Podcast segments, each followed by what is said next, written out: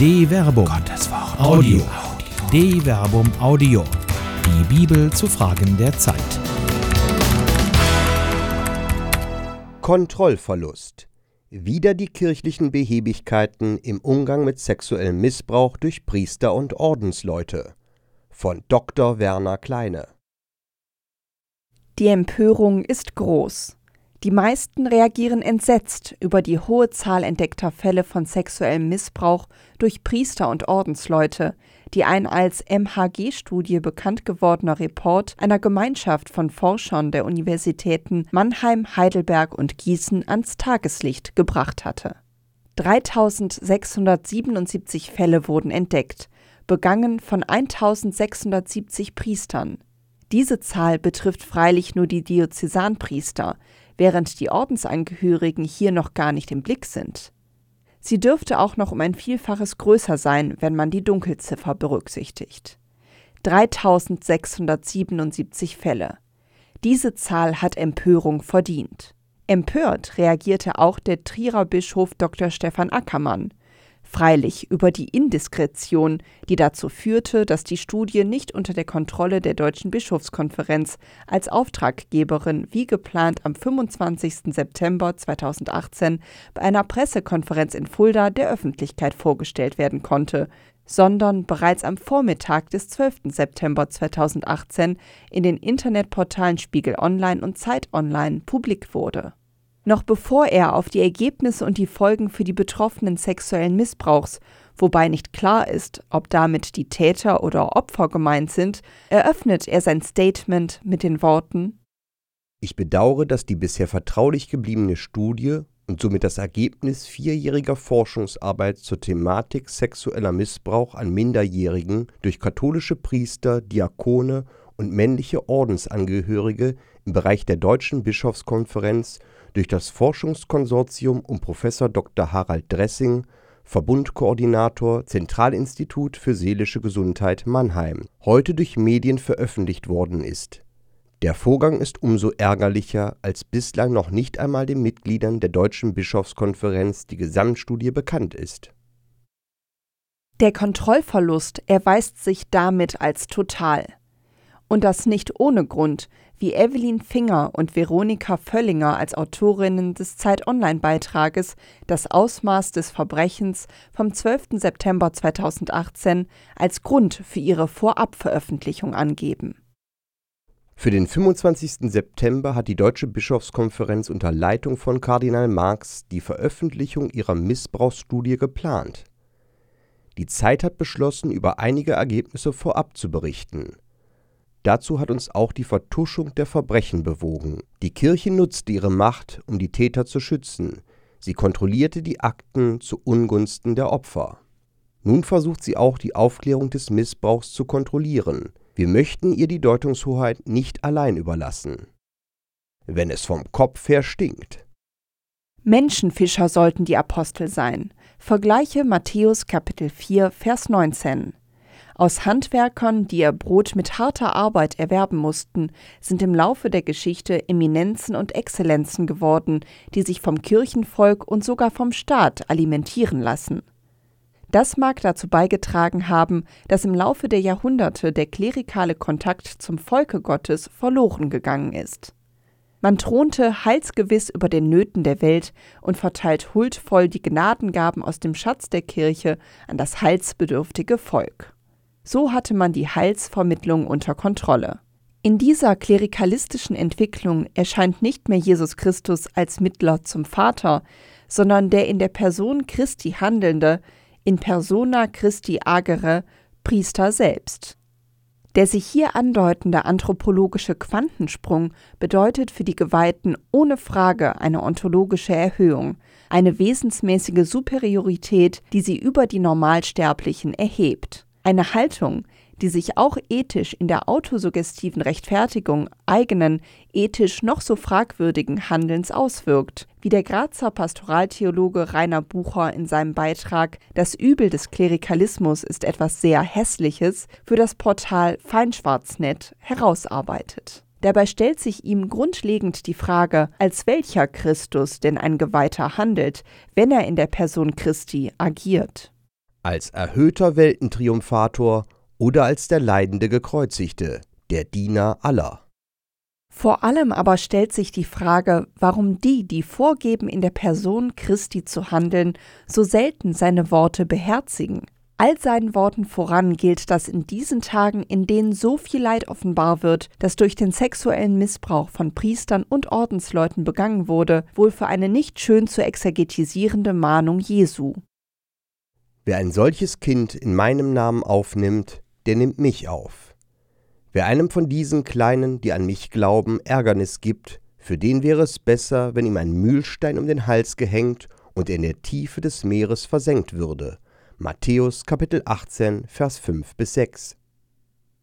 Was für eine Schande! Stärker als in der lukanischen Überlieferung, vergleiche Lukas Kapitel 17, Vers 2, stellt Matthäus den warnenden Satz über das Schicksal derer, die Kindern zum Ärgernis werden, besser sich an Kindern vergreifen, eben in den Zusammenhang mit der Aufnahme von Kindern. Sie sind wehr und arglos. Gerade diese Wehr- und Arglosigkeit der Kinder macht den Missbrauch umso schändlicher. Es ist eine ehrlose Tat feiger, die gerade wenn und weil sie vorgeben, in persona Christi zu handeln, umso perfider erscheint. Gerade deshalb spricht Jesus die Mahnung ja aus. Das Urteil ist mit der Tat selbst schon gesprochen und gilt nach moderner Rechtsauffassung auch all jenen, die Beihilfe zur Tat leisten, und sei es dadurch, dass sie vorgeblich Barmherzigkeit walten ließen und um der Heiligkeit einer Kirche willen, die sie durch ihr Handeln selbst immer wieder in den Schmutz treten, vertuscht haben. Barmherzigkeit kann nie ungerecht sein, sonst ist sie keine Barmherzigkeit. Wer die Barmherzigkeit der Täter vor die Barmherzigkeit der Opfer stellt, ist eben nicht barmherzig, sondern ein ungerechter Beihelfer. Das sagt auch der, in dessen Person so viele zu handeln vorgeben. Wehe der Welt wegen der Ärgernisse. Es muss zwar Ärgernisse geben, doch wehe dem Menschen, durch den das Ärgernis kommt. Matthäus Kapitel 18, Vers 7. Was für eine Schande haben die Täter und Beihelfer in den schwarzen, violetten und purpurfarbenen Talaren über ihre Opfer gebracht. Was für ein Ärgernis bieten sie der Welt. Wehe denen, die solches ermöglicht haben. Hättet ihr doch auf Jesus Christus gehört, ihr hättet gewusst, was ihr zu tun habt. Wenn dir deine Hand oder dein Fuß Ärgernis gibt, dann hau sie ab und wirf sie weg, es ist besser für dich verstümmelt oder lahm in das Leben zu gelangen, als mit zwei Händen und zwei Füßen in das ewige Feuer geworfen zu werden. Und wenn dir dein Auge Ärgernis gibt, dann reiß es aus. Es ist besser für dich einäugig in das Leben zu kommen, als mit zwei Augen in das Feuer der Hölle geworfen zu werden. Hütet euch davor, einen von diesen Kleinen zu verachten, denn ich sage euch, ihre Engel im Himmel sehen stets das Angesicht meines himmlischen Vaters. Matthäus Kapitel 18, Vers 8 bis 11. Rechenschaftspflichten. Wie oft haben die farbentragenden Geweihten ihren Schäfchen gepredigt, dass Gott alles sieht. Offenkundig haben sie das aber selbst vergessen. Oder meinen sie ihr Predigen gar nicht ernst? Nehmen sie wenigstens den ernst, in dessen Auftrag zu handeln sie vorgeben, Sie hätten den Weg für den Umgang mit Missbrauch nicht erst in langen Kirchen und pastoralrechtlichen Konsultationen erarbeiten müssen. Die Botschaft Jesu in diesem Zusammenhang ist klar. Wer sich an den Kleinen vergreift, muss ausgesondert werden. Er gehört nicht mehr in den Kirchendienst. Er hat seine persönliche Unfähigkeit durch sein verwerfliches Handeln unter Beweis gestellt. Er muss in jeder Form zur Rechenschaft gezogen werden, kirchlich, vor allem aber auch weltlich, denn auch Geweihte sind zuerst Menschen. Sie stehen nicht über dem Gesetz. Jeder, der das Verbrechen des Missbrauchs begangen hat, und jeder, der es durch Versetzung, Verschweigen, Vertuschen begünstigt oder sogar Beihilfe geleistet hat, muss zur Rechenschaft gezogen werden. Dazu braucht es Ankläger. In diesen Tagen, in denen angesichts der offenbar werdenden Ungeheuerlichkeiten um das Wir und das Ich gestritten wird, also um die Frage, inwieweit das Kirchenvolk mit in die Verantwortung für den Umgang mit dem Klerikalismus und den durch ihn begünstigten sexuellen Missbrauch durch Priester und Ordensleute, wird der Ruf laut, die Täter und Beihelfer mögen doch bitte Ich war das sagen. So etwa Christiane Florin am 12. September 2018 in einem im Deutschlandfunk gesendeten Kommentar. Wir. Dabei wäre ich das Wort der Stunde. Ich übernehme die Verantwortung. Ich war Täter. Ich war Vertuscher. Ich habe Akten verschwinden lassen. Ich habe mich für die betroffenen Kinder und Jugendlichen keinen Deut interessiert. So etwas von einem geweihten Mann ausgesprochen, das wäre ein Schock, vermutlich ein heilsamer. Man kann das Anliegen verstehen, und doch ist es wohlfeil. Einmal abgesehen davon, dass auch in unserem Rechtssystem für die Täter keine Geständnispflicht besteht, zumal dann nicht, wenn sie sich selbst belasten, kann man von Feiglingen und Ehrlosen solch ein Selbstbewusstsein erwarten? Wohl kaum. Hätten sie Ehre im Leib, sie hätten nie missbraucht.